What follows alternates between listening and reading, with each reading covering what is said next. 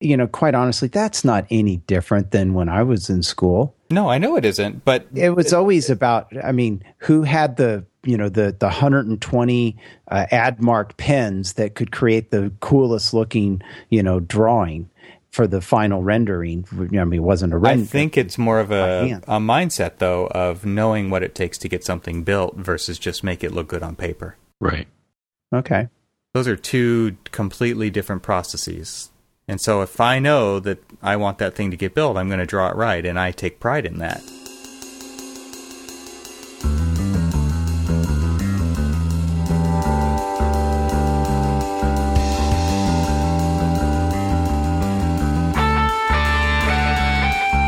Welcome to the Archispeak podcast. I'm Evan Troxel.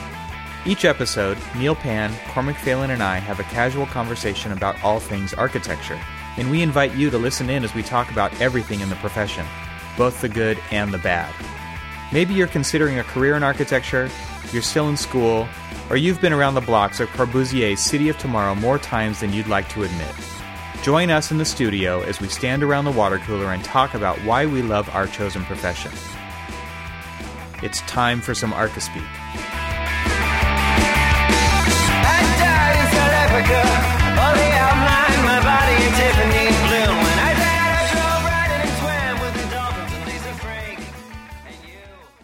Welcome to episode 75 of the Archispeak podcast. I'm Neil Pan. I'm Evan Troxel. And I'm Cormac Phelan. And Evan, I think we have a couple of friends of the show to announce. We have two friends of the show, which is very cool. The first one is Ramsey Chayan, and I am probably butchering Ramsey's name, coming to us all the way from Amman, Jordan, in the Middle East, and they've been listening to the podcast for over a year.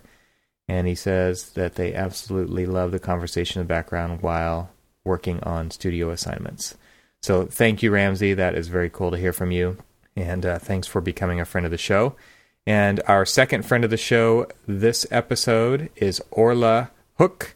And Orla is, I believe, a second time friend of the show. I'm not sure where Orla is, but thank you very much for donating to the show. If you would like to become a friend of the show and get your name read on the Archispeak podcast, please head on over to archispeakpodcast.com slash donate, where all of your donations help make the show possible, and uh, we would really appreciate it.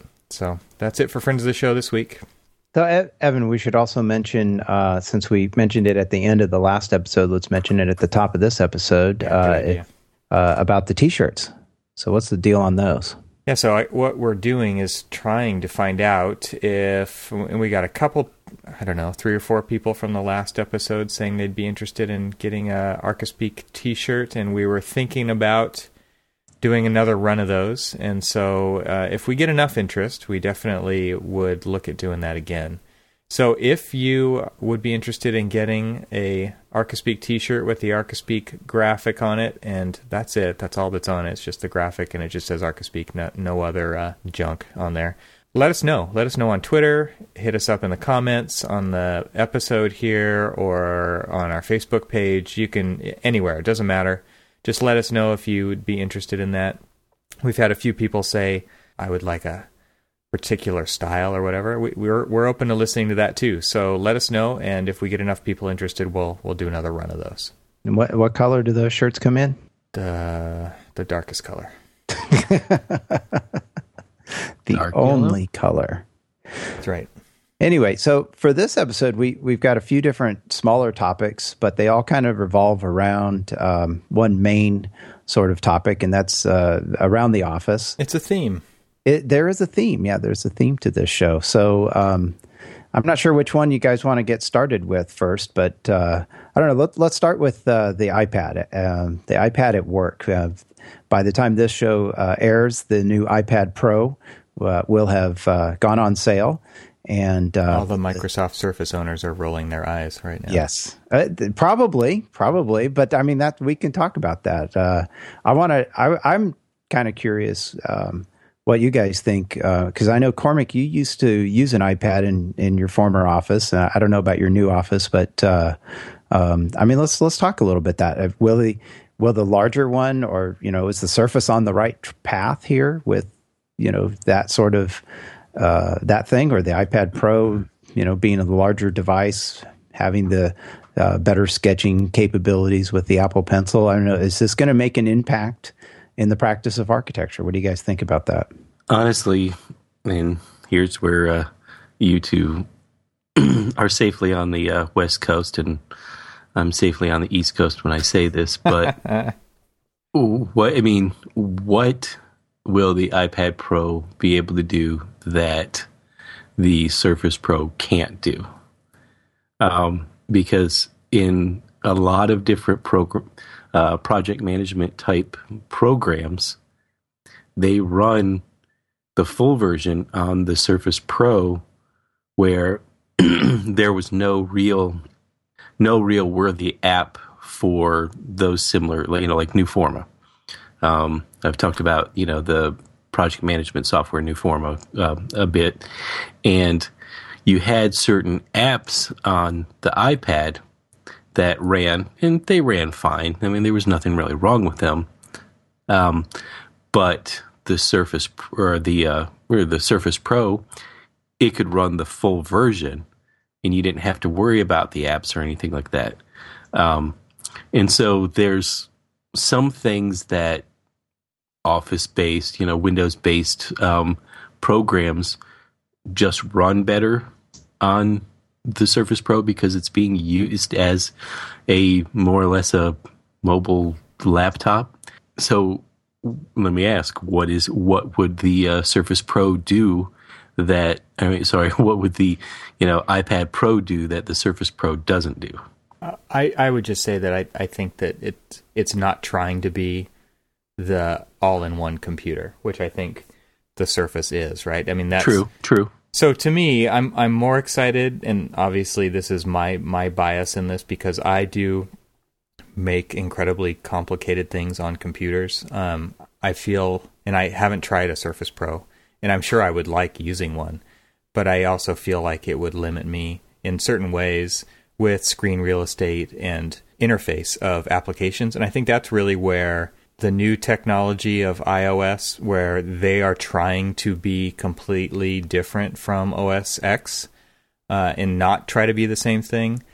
I think this is where software developers are really shining, and and they are that's this is where new developers who have new apps that do very specific things are rethinking the way we do things. And I I honestly feel like with the iPad Pro, we are probably on one of those precipices of completely new development because the screen is so much larger and you can do the side by side apps now and just some of this new stuff with the the Apple Pencil that I think we're going to see some new stuff that nobody has seen before. Whereas I don't think that that is happening when you're basically making an ultra thin laptop with stylus input. I mean that's okay. been done before and that it is very portable and I you can run full apps, but I can't imagine actually this is me doing the projects I do running Revit on a machine like that.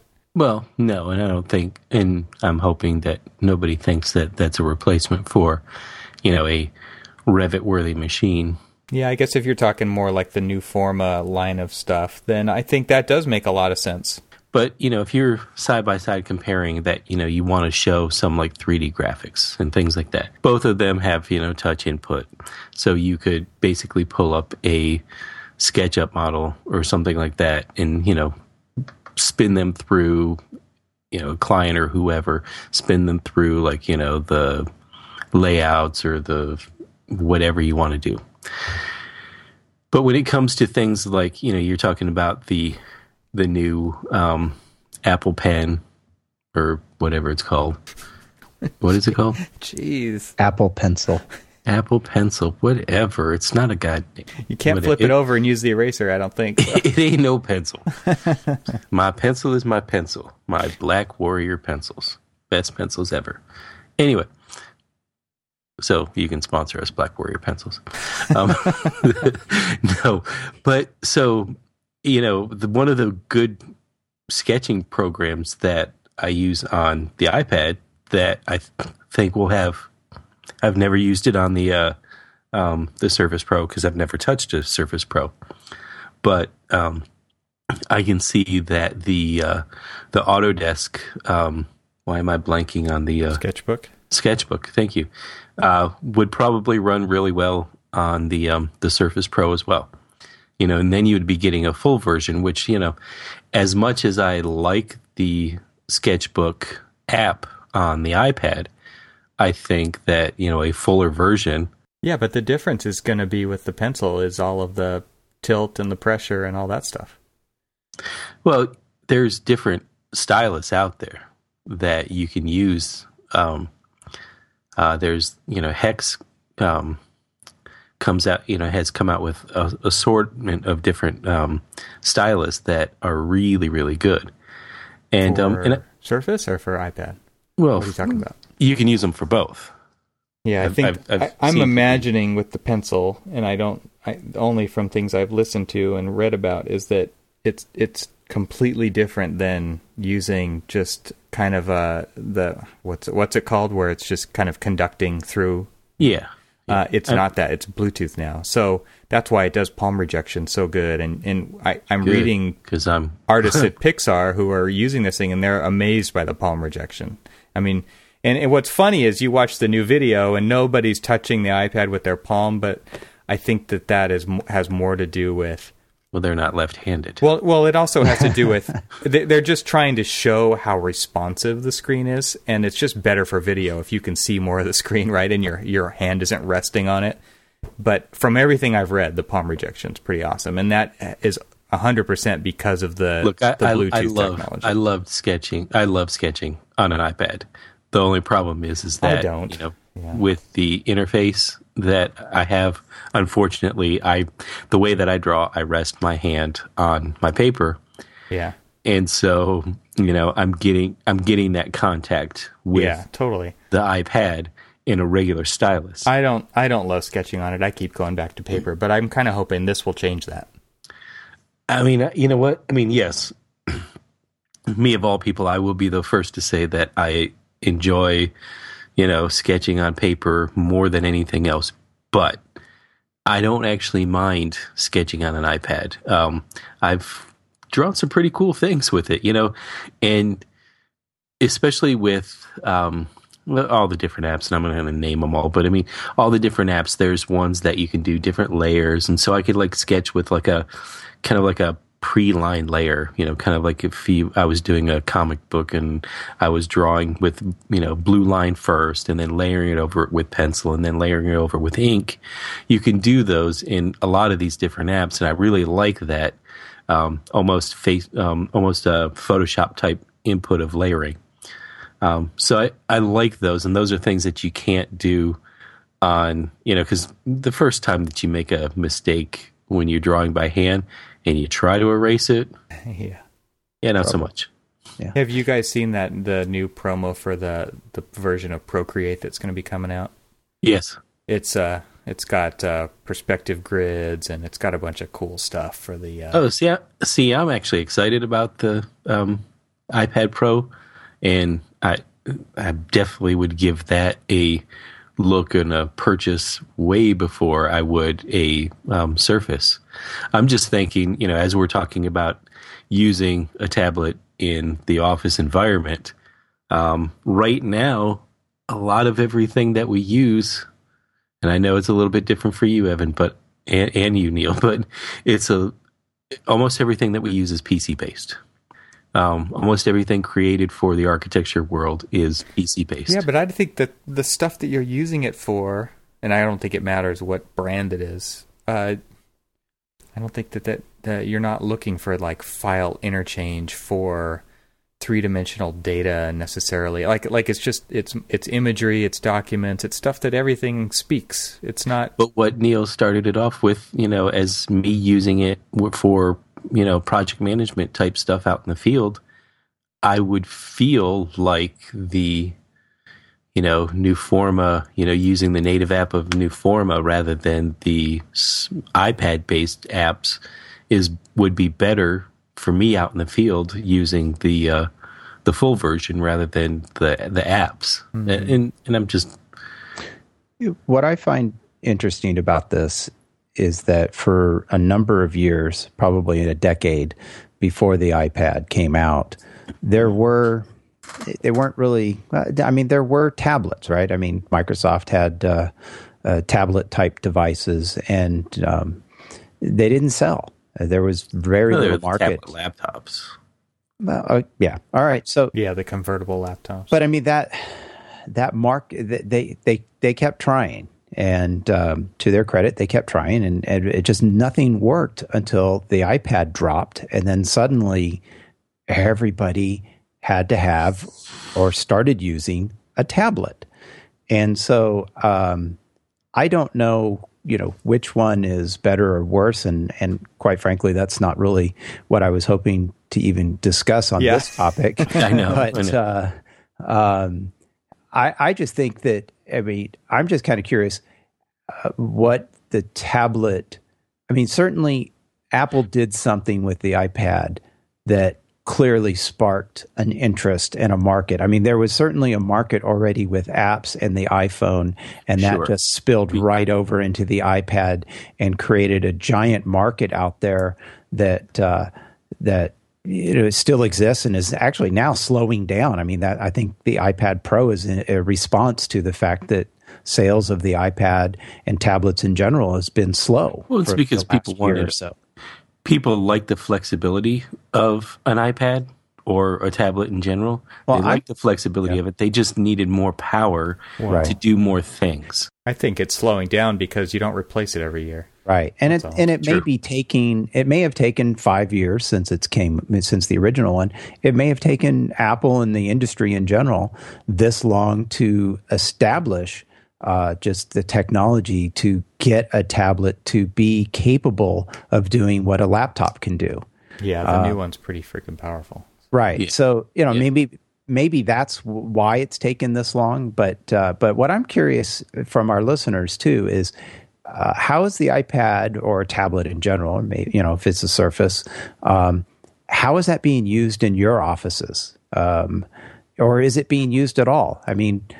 I can tell you how it's being used yeah. in ours if you want for a little case Yeah. study because we, we actually have like a, a briefcase full of these things which is uh, that go out to interviews and, and they get used for various things like that because I, there's you see a lot of personal ones around the office but as far as like what we actually use them for for work Mm-hmm. um, we use iPano a lot which is a, a panoramic app where you can load in 360 degree images and and it's cool to put those in your client's hands and let them spin around to space Yeah. and so you, you sit them down in a chair and they spin around and they are in that space. They're looking through the magic window at the at their space. And and it's it's a powerful connection for them. They're driving.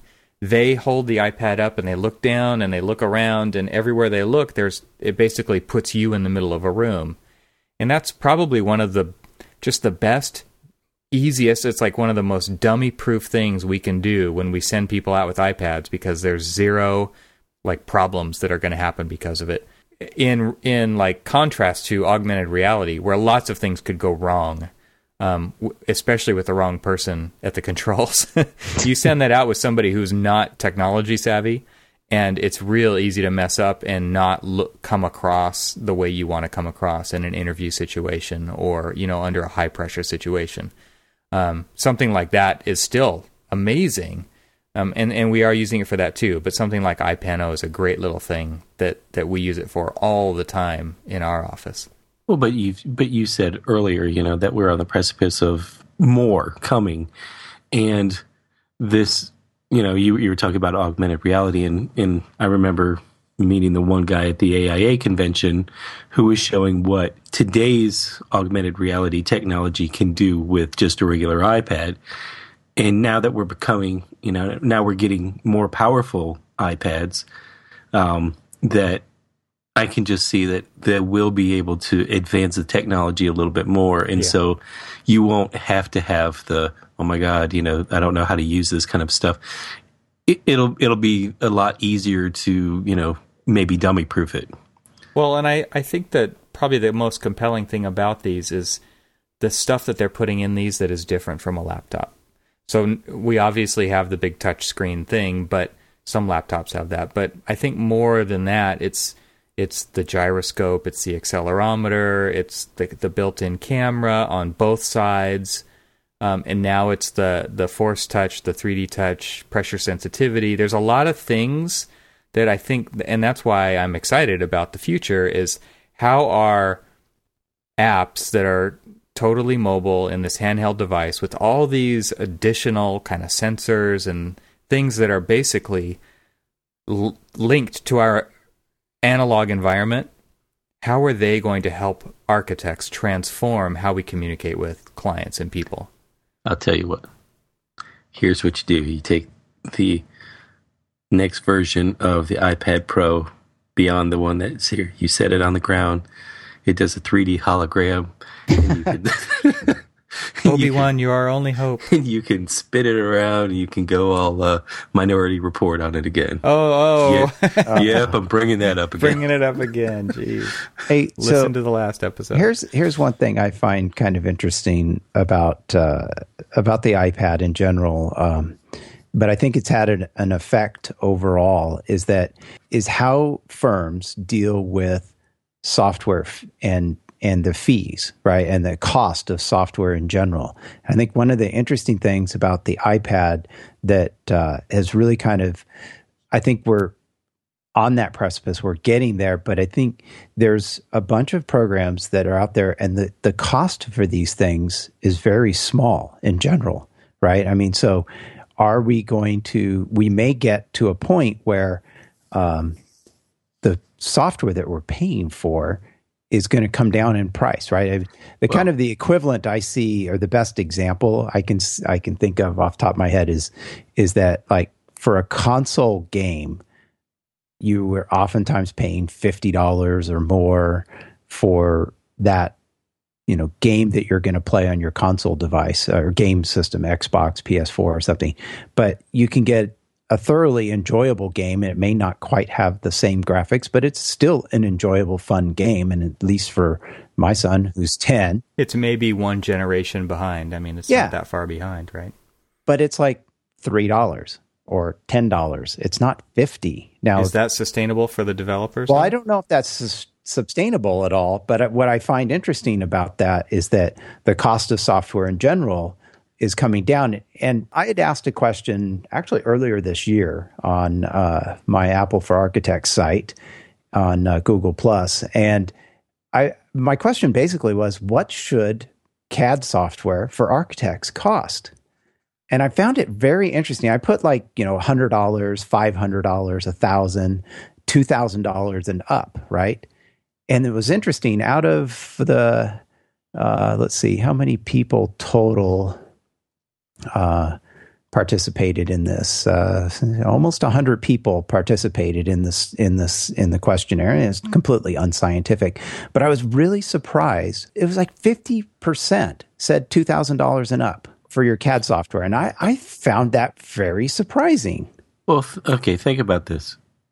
The reason why it's expensive or the reason why they may have thought that you know you spent you can spend more on it this is stuff that we we essentially bill for this program.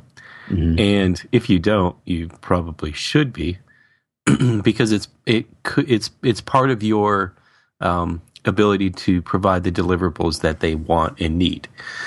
So, you know, if you're not building you're building in the price of your overhead, the software, and um, you know reimbursables and things like that into your contracts, you're probably shortchanging yourself. Um, and that's probably what they're thinking is, is that, you know, look, I'm, I'm, I'm billing them X dollars for deliverables. Part of my deli- all my deliverables can't be accomplished without the software, so I'm building in the cost of the software as part of my deliverable cost, or at least a percentage per per project.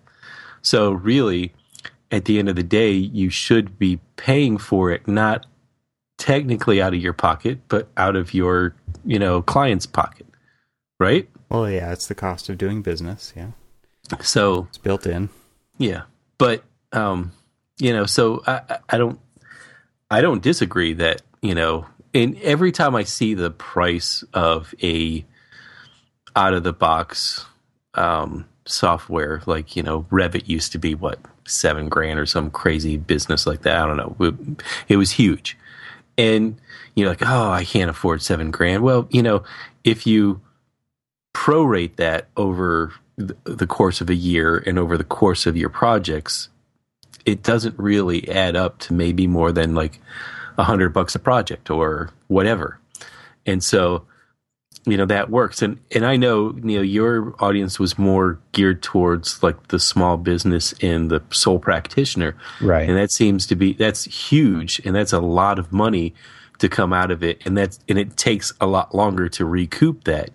You're probably going to, uh, not update your software over the course of one year. Like, you know, I'm using Revit 2014. Now I'm using 15. I'm looking forward to 16, you know, those kind of things. And so, you know, on larger commercial projects, you can kind of absorb that cost, whereas you can't. And so you're probably going to be using Revit 2010 versus, you know, me using 16 only because you haven't recouped the cost yet or, you know, it's just too expensive. Or it does what you need. Or it does what you need. But I think where software companies, including, you know, and it may have been from the gaming community where they got this, and, you know, kind of harken back to what we were talking in the last episode about, you know, learning from industries that are leading the way rather than following. But is cloud is is cloud based subscriptions. I mean, the cost of the and a perfect example is Adobe's Creative Cloud versus the standalone is an enormous cost savings on the Creative Cloud versus um, versus your uh, your standalone software, and you have essentially where you could use your license at work and you can use your license at home. Um, you know, you can only use it once at a time, but but still, you're you're able to be productive, you know, whenever the, you know, kind of like spark hits you.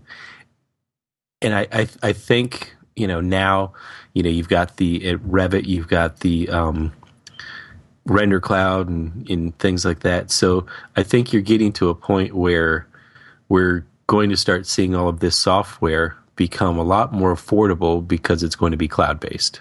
Well, and next year with Autodesk, uh, there's no such thing as perpetual licenses anymore. Exactly. Right. Right. Right. So And that that sounds really scary, but yet I mean if uh, I'm going to give you an example um, and I'll, I'll, reference AutoCAD LT for as this example, but um, for for a year subscription, you pay up front, I believe. Uh, you you not paying monthly, but um, it's three hundred and sixty dollars plus or minus a year for AutoCAD LT, and uh, prior to that, if you were to buy AutoCAD LT, it was about thousand dollars. So you know, roughly, um, and if you only upgraded every three years, then you're spending you know your thousand dollars for one license, and then three years later, you're three three versions behind, and then you upgrade again, and then there's massive changes right between the you know year one and year three. Potentially right? And at 350 or 360 dollars, you're you're spending almost the same amount of money, but yet you're able to stay up to date every year. And um, you know, I think what's also interesting, I, I just received a question on on Twitter um, from a follower about um, needing the ability to essentially open up DWG files turn on and off some layers, make some PDFs so that they can do uh, some bidding on an, on a project. And they were asking me, you know, essentially what type of programs could they use to do this where they wouldn't have to necessarily buy a full blown license for something like AutoCAD. And actually, the subscription allows for even a month. You can literally go and like license AutoCAD for a yeah. month. Looking and, at them right now. Yeah, and so I I, I suggested uh, my, the funny thing is at first I was thinking, oh, okay, what free options are there? Oh, there's this, there's that, and then I was like, duh, uh, just go purchase a license for a month, use it for what you need, get what you need done, and then you're done, right? I mean, a very small cost. It's not three hundred sixty dollars. I don't know what it costs for one month. One uh, month for AutoCAD professional plan is two hundred and ten dollars. Well, well, in this So case, there's the preferred plan and then preferred Right. plus plan. Okay. So, but I mean, even uh, you know, for AutoCAD LT, I'm sure it's it's much cheaper because Oh yeah, yeah. This is this is full blown AutoCAD.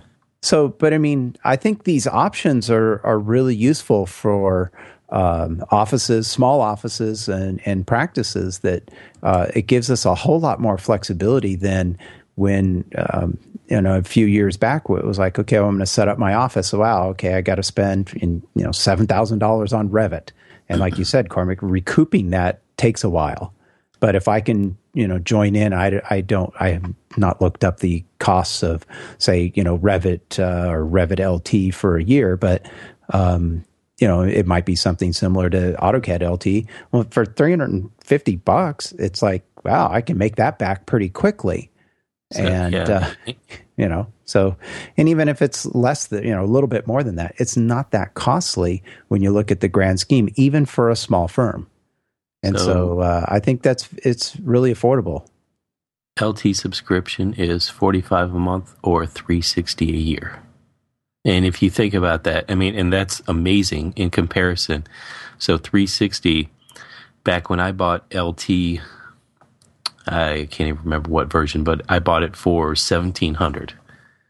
Um and that was, you know, with I believe with the annual upgrade, you know, updates that were like an additional couple hundred bucks per uh, per license, and um, you know, so essentially, I was paying about the annual price of the LT subscription for the yearly upgrade plus the initial seventeen hundred dollar investment, and as you know, a sole practice or a you know a practice of two, you know, for two licenses, you know, and you're paying almost four grand uh, with that plus the upgrade versions. That's that's a lot, you know, and that it'll take a while to recoup that. Um, you know, especially if you're doing houses, and we were lucky to land a couple of commercial projects, but you know, that's that's a lot of money to come out of your pocket, and that's why I think these. I, I like the fact that they're that all of these companies are seeing the benefits of subscriptions and cloud based computing and stuff like that. That makes it a lot more affordable and a lot cheaper. Plus, they're also seeing that other companies are out there that are doing it and that are competing with them, and especially when you know they've got a whole profession of you know sole practitioners or really small firms that can go and get their computing, you know, their software a lot cheaper somewhere else, they're going to start paying attention and competing, you know, with those people. I think that your survey is interesting, Neil, because it's not my perception that people are willing to pay money for stuff in the architecture field. I see a bunch of No. cheapskates. was gonna- that's was gonna that's say- why I was so surprised that more than 50% of the people were like, I'm willing to spend more than $2,000 because I'm like, who are these people? Because everybody I talk to says essentially, I, I'm not going to, Well- you know, I'm going to find it on BitTorrent Yeah. or I I'm was gonna- going to say, or I'm going to use the free version of SketchUp or Or- yeah. yeah, I'm just going to spend all this time and effort to Right. crack a program right. When it's like, okay, for 350 Or bucks. just try to do all the crazy ass workarounds so that you can use the free version of something. right. Right. Exactly. I'm going to print it. A How many little- I'm going to send my file to my friend where he can export it to a PDF because my version won't do that. That happens all the time, and I, I, I find it. I also find it crazy that people don't spend any money for training on this stuff because it is not easy to learn, and there are people who can get you up and running so much faster. But but I don't know. I think it comes from our days in studio and, and just putting in the hours and the pain. I'm curious how important. I, I'm not going to say training's not important, but as somebody who is entering an office, you're coming with some experience with some programs already, right? I mean, you're you're using SketchUp, you're using you know AutoCAD or Revit or um, you know any number of other programs in school already. So when you go to an office, you have some experience. I guess the the level of training today is far less, I think, for offices than it used to be because it used to be. Uh, well, this was Which going back a few years. Is that you know, if you wanted to hire somebody to do CAD work, it was like, okay, well, I've got to bring in somebody that doesn't even know, you know, they may not even know how to use a computer. So, I mean, that's pretty much not a problem nowadays. But now people don't know how to use CAD, Neil. Is that it? Yeah. yeah okay. So everybody, and we still actually, have projects in CAD. Actually, that's that is a really interesting point because there are a lot of there's a lot of recent graduates who have never opened AutoCAD and don't know squat about it. They That's they know right. Revit. It's it's either Revit or Illustrator. Really? Yeah. Okay. But I mean, Neil, look at yourself. I mean, do you how, how much do you know Adobe Illustrator or SketchUp or Photoshop or InDesign? And if you were going to go work somewhere and they asked you to do something in that, how, what would you do? Um, I actually I know a little bit about most of those programs you mentioned. More about more but, about but InDesign. if you had to put together like some boards in Illustrator, what would you do? Uh, I could not use Illustrator. So what would you do? Um, boy, I don't use know. yeah, use another program. Use I'm just saying, like, design. like yeah, you were asking about the, the the need for training, and it's out there. I mean, I dust w- off my PageMaker. Would you do it? Would you take it upon yourself to go maybe pay for a little training, or would you try to piece it together with a bunch of free YouTube videos, or what? What do you think? I mean, there's there's a lot of ways to do it, but I think most people will spend the hours searching for uh, 80 two minute long YouTube videos and kind of trying to piece it together rather than just paying for a course on Lynda or something. Right. Right. So that's what I mean by the the cheapskate mentality. I think more most people will if they can't, they'll try to figure it out and they'll they'll maybe try to piece it together. But I I think I find it interesting that people don't in what I consider invest in yourself. Okay, but but what what about the somebody coming into an office and um, if they have some familiarity with the program that you're using, uh, it just from school, then I mean, really the the training involved. Uh, the, the, here's where I've always seen it is that there's any CAD program, right, or BIM program, there's two languages involved here. There's the the first language is do I know the commands of the program, right? And can I it, can I draw in it?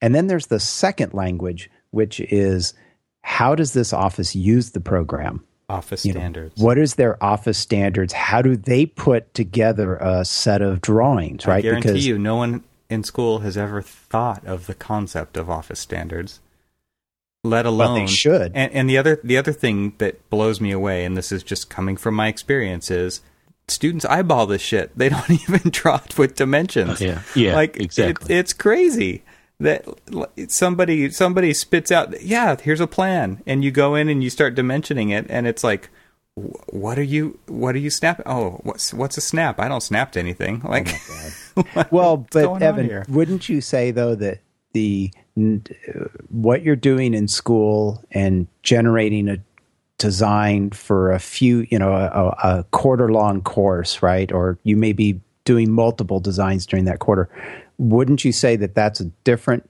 sort of criteria or set of standards that you need to deal with than it is to when you're in an office. I guess and, what I'm saying is it doesn't matter what they know. What they know is wrong. Okay.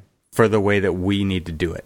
Right. And I know I wasn't like that in school. Like when I drew stuff in school, I drew it right. And I think most of the time now it's just design it's just drawn to make the rendering look right. Mm. Interesting. Because there's so much emphasis on the on the final product. And there's definitely emphasis on the process, but even the process is messy, right? Oh, but but Evan, that you know, quite honestly, that's not any different than when I was in school. No, I know it isn't, but it was always about. I mean, who had the you know the the 120 uh, AD marker pens that could create the coolest looking you know drawing for the final rendering. I mean, it wasn't a render. I think it's more of a, a mindset, though, of knowing what it takes to get something built versus just make it look good on paper. Right. Those okay. are two completely different processes. And so if, if if I know that I want that thing to get built, I'm going to draw it right, and I take pride in that. But and we talked about this on the last show when most people are looking for or you know your clients and stuff are looking for that eye candy up front but they want the photo real eye candy you're building it in say SketchUp or whatever else that you're you're doing. You you said it best that you know these are the programs that you know create bad habits. Yeah, they encourage bad habits. Yeah, and that they're never there. There's no consequences on you know all of this wasted work. You just basically start over and try to recreate all of the stuff that you did, and and so yeah, it, you know.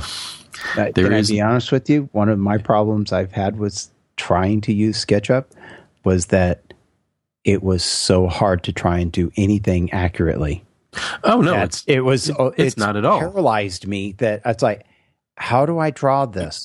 oh, well, you just kind of do. I mean, there was no, I've no, had a lot you can problems with SketchUp because I can't. It's like I want to snap to something. I want to draw something exactly 22 feet wide. And it's like, and you can't. Well, you can now. Well, you always could. Yeah, yeah you always could. It's, it's just, just, knowing how. It's just yeah. it's a lot easier to just say, hmm, "Let me draw a box," and then let me start, you know, carving out of that box. And and right. so there's it. As Evan said, it's easy to you know start those bad habits, and then you know your your model may look right. It's certainly not usually not right. But I mean, we've got you know we've got a model that we've got going on in SketchUp because it's a lot easier to, you know, do some things that we need to do with it. But we exported the model out of Revit and, and built off of it from there. So we know that it's an accurate model and we're just, you know, doing different, you know, facade treatments and stuff to it. But we know it's right. Um, it doesn't mean that we can really use it. I mean, we're sort of using You're it for rebuild it. We're yeah, we're gonna have to rebuild it, but um, you know that's that's what the encouraging what was the uh the revit based thing called again? Um the that that uh that kind of sketchup esque type um modeling that you'll be able to do that uh works with revit. Talking about Formit? Formit yeah. yes Formit. That you know it'll be interesting to see how that actually works and you know because if it if it's a if it's something that and I know that um, there are other programs out there that do that now already, but you know, since we're talking about Autodesk products in in Revit, um, you know, it'll be it'll be good to see, you know, if you can do something that you can put dimensions to, but it is, you know, kind of intuitive like SketchUp, and then later on, it's not a wasted effort to be able to translate it into right. um, using it, you know, taking it that step further into construction documents. So it's encouraging to see some of these things um, coming out. Well, you don't have to wait. You could try it now. I, I know that Formit's whole system is based on Revit massing. So, you know, the idea there is that you, you don't have to waste any of it and do it yeah. over again. So, and it works in the browser too. It's pretty crazy. I've got a question for you guys. How many monitors do you use in the office for your workstation? Minimum two. Two. All right. I've been thinking about going to two again, but I'm a, I'm a one 27 inch monitor. Yeah, I can't not have at least two because I've got too many things open. I've been okay with it. It depends. It depends on if I'm on the Mac environment. I'm okay with one because of Exposé or mission control, whatever you want to call it. But um, on Windows, I wish I had two, which I could do, I guess. I just haven't done it. So you've got the email, and you've got all those things coming up, and then you've got, uh, you know, all of yeah. If you like being interrupted, but but I've got you know so many different reference tools and and all these other things that you know I have going on that I need to see, you know, whether or not it's, you know, going to the browser and looking up the, the building code or, or, you know, and having all these different windows open or, you know, and it's easier for me just to kind of click through and just have everything up. See, this is, this is where the iPad has actually taken me back to the one monitor. And it's because of that device, I think, where you have one app open at a time and the, the focus that that helps you have has really helped has gotten me back to that mentality. And I know what you're saying. And there are times when I want to see two or three things on the screen at the same time. Um, and so that's why I think I'm heading back that way. But for a long, for many years now, because I do have a, a nice 27 inch iMac screen that is nice resolution and it's been great. It's been good. And I, I honestly feel like it has helped me focus on what I am doing. And that's where the one monitor thing. And I know there's a lot of people out there who have two and three monitors. But I think if you have one big monitor, I would even go bigger if I could. Um, it shows there's actually been studies that have shown how much more productive you can be with a bigger monitor. I and I also think that two is is better, but if it's on the one screen, it really helps me focus. That's that's kind of been my argument. Now, like I said, I'm trying to. I'm I'm thinking I might go back to two. Well, I, I ran a similar poll to uh, the price of uh, CAD software. I ran a similar one to that, and I found it interesting. About 70 people uh, voted on that, and there'll there'll be a link in the show notes if you want to chime in on it as well. Uh, but uh, 55% said uh, two monitors. And I think resolution starts to come into that question. to me, naturally, the next question is how big? How right? Yeah, I did. I didn't get into that because this, I know but. a lot of people who work with so, two crappy old 19-inch monitors at 1280 by 1024, and it's like, well, yeah, of course, right? Right. So right. I think that well, I mean, that does play into it. Staring at my desk right now, um, I've got two 20, 21 inch um, HD monitors, and I wish I had a third one. Yeah, yeah, you know, well. because I've because normally I have so many things open as reference. So a lot of the stuff that I have That's the project manager talking now, uh, listeners. It, it is the pro, it is the project manager talking. So, you know, but it's so many different things to Mr. reference. Minority Report talking. If I, if, exactly, and now you know why I want that particular interface because I have to pull up if I'm reviewing submittals or something, or if I'm you know answering an RFI or whatever. You know, I need to pull up yes, that totally. you know the set of drawings, it's a lot easier just to you pull it up cut sheets digitally. and drawings and email correspondence and all this right. stuff on so the screen at the same now time. Now I need 15 different screens. So yep. that's why I need to set put the little iPad um, Pro down on the ground, let it hologram projection up where I can have your magic gloves, of different things up, and I can just swoop around. Uh, all right. And yes, I was using my hands there. all right, so wave your hands around. i have got another uh, studio or, or, office topic I want to touch on, which is music. I know when I, the, one of the first offices I worked in, um, uh, actually second or third, but I mean, they, uh, uh, we would have in, in the, the once one floor, we probably had a dozen or so people. We had like a large planning table kind of in the center of the space. And, uh, and there, there was a, um, an old somebody probably somebody's old stereo right? And uh, it would be turned to a station from the bay area uh, most of the day. And it was kind of on low in the background. And this was before we had uh, ipads or, or, not ipads um, yeah ipads too but ipods and and uh, and such. So you know there was always this kind of music in the background but it was low uh, and then slowly you know, I think when uh, portable players or people would, I mean, we had a portable DVD player or not DVD, gosh, CD player, right? And so you could listen to music that way. Yeah, this is old school, guys. Uh, cassettes, right? We, could go that far back, but um, wax cylinders. Come on, I don't go back that far. Um, but anyway, I, am just kind of curious what you guys think, or, or what I mean, I haven't worked in a larger office in, in a, a, number of years now, so I'm not really sure how that's changed or, or how if it's any different or if there's any music at all. Or, um, I mean, do, uh, do people do offices still play music in the background, or does everybody just kind of plug in their headphones and tune out? Yeah, in my in my office, most most people either don't have music at all or they've got their headphones in. For me personally, I have speakers on my desk and I play music out loud and I sit four feet away from somebody else in the current team area that I'm in right now. And so there's four to six people in there, and they get to listen to my music. And and and to me, I, I can't listen to podcasts, I can't listen to audiobooks, I can't listen to anything when I'm working like that. But if I I do need music going in the background, and I feel like it just makes it feel like more of a studio environment. And so I'm not the the song Nazi. I don't if if somebody doesn't like something or if they do want to hear something, I'm totally cool with. And I, I that's one of the reasons I bring my iPad to work because I put on Apple Music and I just it it's just the jukebox. And but I, there's a lot of people who hate music in the studio, or or they just go into their own little world. And I know I will even do that sometimes when I really have to crank on something. I will put the headphones on as to block out another layer of the world so that and hopefully it's just a cue to somebody hey don't bug me. I'm cranking on something. Uh, that's kind of like the little the little uh, physical yeah. mark on the outside that says hey i'm i'm cranking. Uh, it, has got to be really important if you're going to bug me.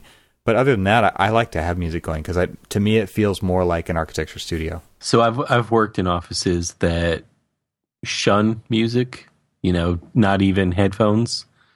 They think that you need to be you know perfectly alert and aware of everything that's going on in the office or, you know, whatever. And, you know, I don't know if I necessarily agree or not. I mean, I, if in my current office right now, there's so many different conference calls going on at a time, and people typically are sitting at their desks at, when they're doing these conference calls because it's, you know, Skype with, clients from around the country and consultants from around the country or world or wherever. And, um, and I actually I was pretty amazed at how how actively you know how how many conference calls are going on at one time in, in our office.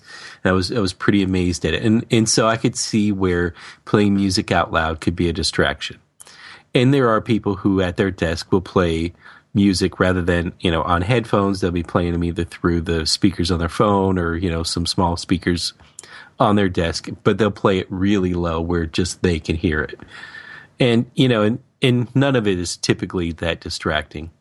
Um, you know I, i've worked in a firm where we used to basically have kind of like a, a roulette of um, different uh, people playing DJ at a time. It's just like, or we would have one guy kind of play the DJ, and everybody would kind of send music to him and say, uh, "Hey, put this in the playlist, put this in the playlist," and stuff. And so it became this big, huge, kind of eclectic um, version of everything. And of course, nine times out of ten, they could usually tell which songs I contributed. Um, um, that's really rock. loud. Turn it down. Yeah. what is that? Why is he screaming at us? You know those kind of things. Uh, but uh, you know, and I and I didn't even find that distracting, even when you know I was on a phone call or something like that. And um, you know, and, and normally you know we don't play it like excessively loud where it sounds like we're at a rave. It you know it just it's more of you know just something you know some background noise.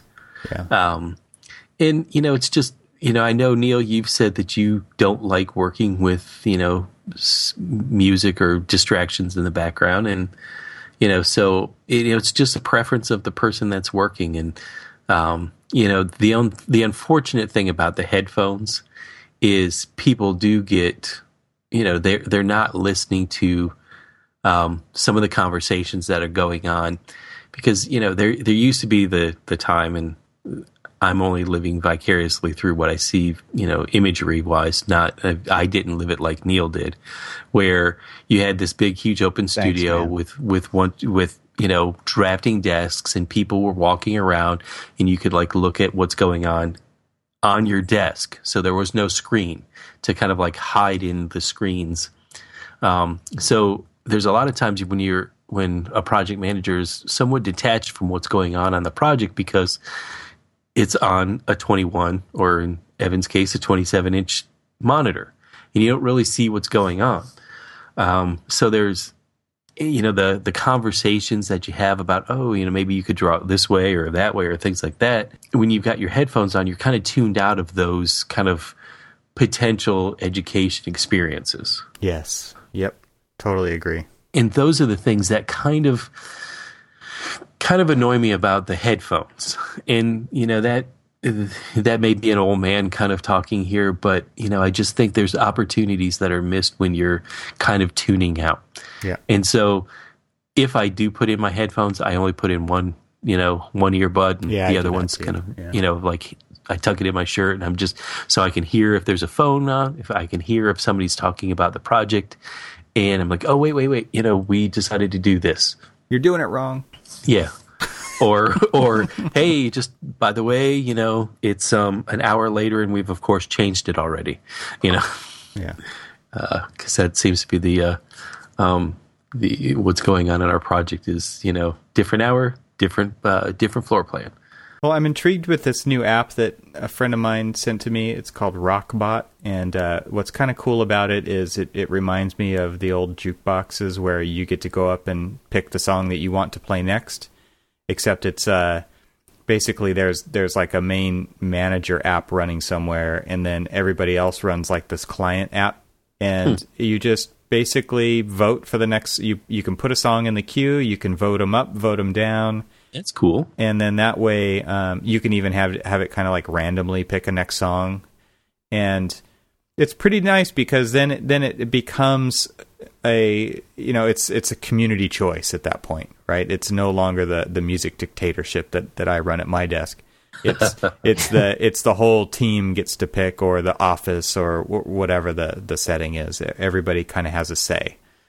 It, it seems like a neat maybe experiment at least to try. I know there's a lot of places all over the the country that are that are doing this app, you know, whether they're restaurants or bars or whatever, but I wonder if how successful something like this might be in an architecture studio because tastes are, are varied, right? It's it's Oh, of course. yeah, it's all over the place. So I maybe it would be successful, maybe not, but it might be fun trying it out.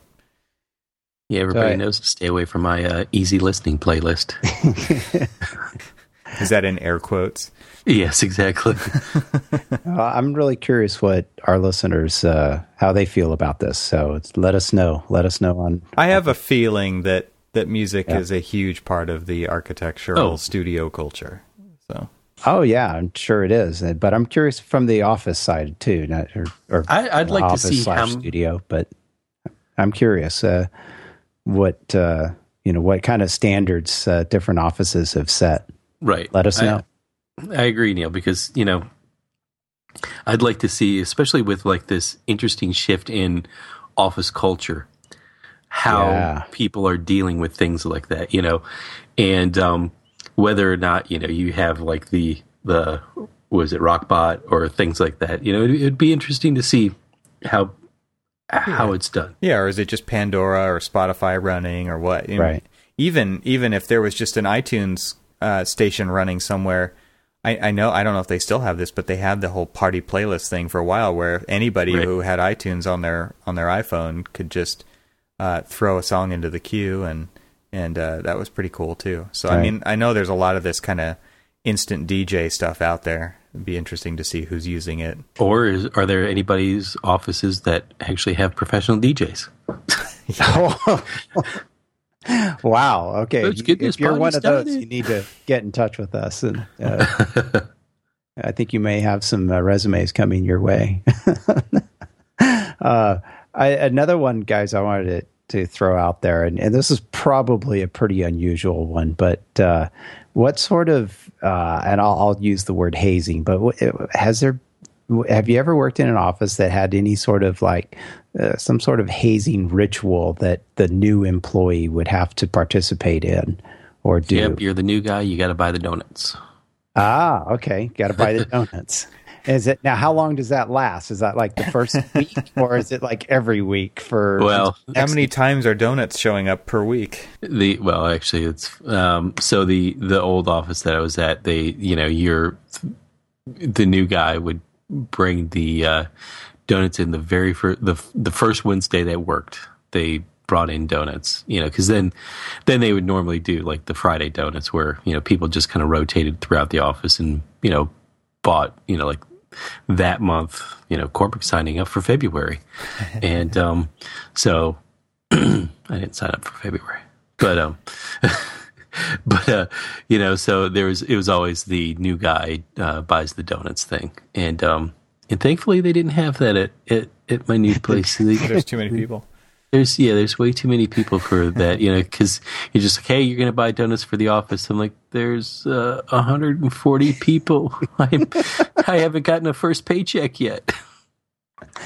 How about you, Evan? In our office, we don't have too much hazing. I think we're we're pretty nice. We're pretty nice in our office. So we, we take new people out to lunch.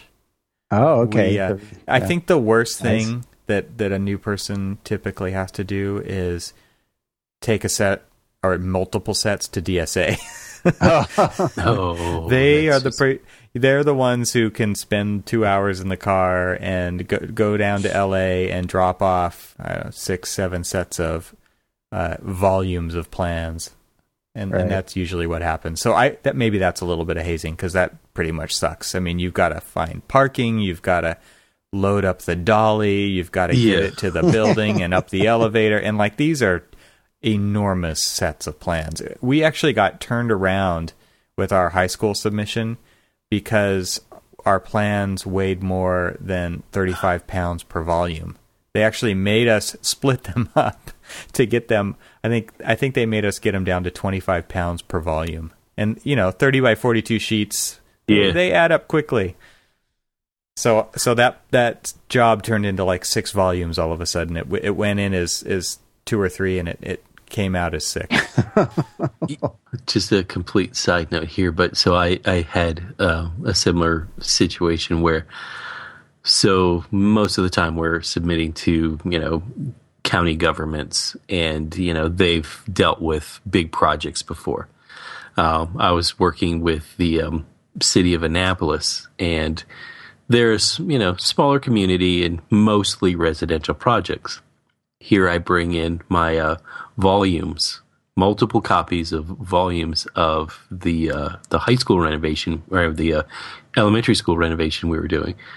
And they looked at me. Uh, I, they're like, I, "We don't have the space for those. I, I don't know what to do with them." And they were just so overwhelmed because they're the ones who asked for the ten copies.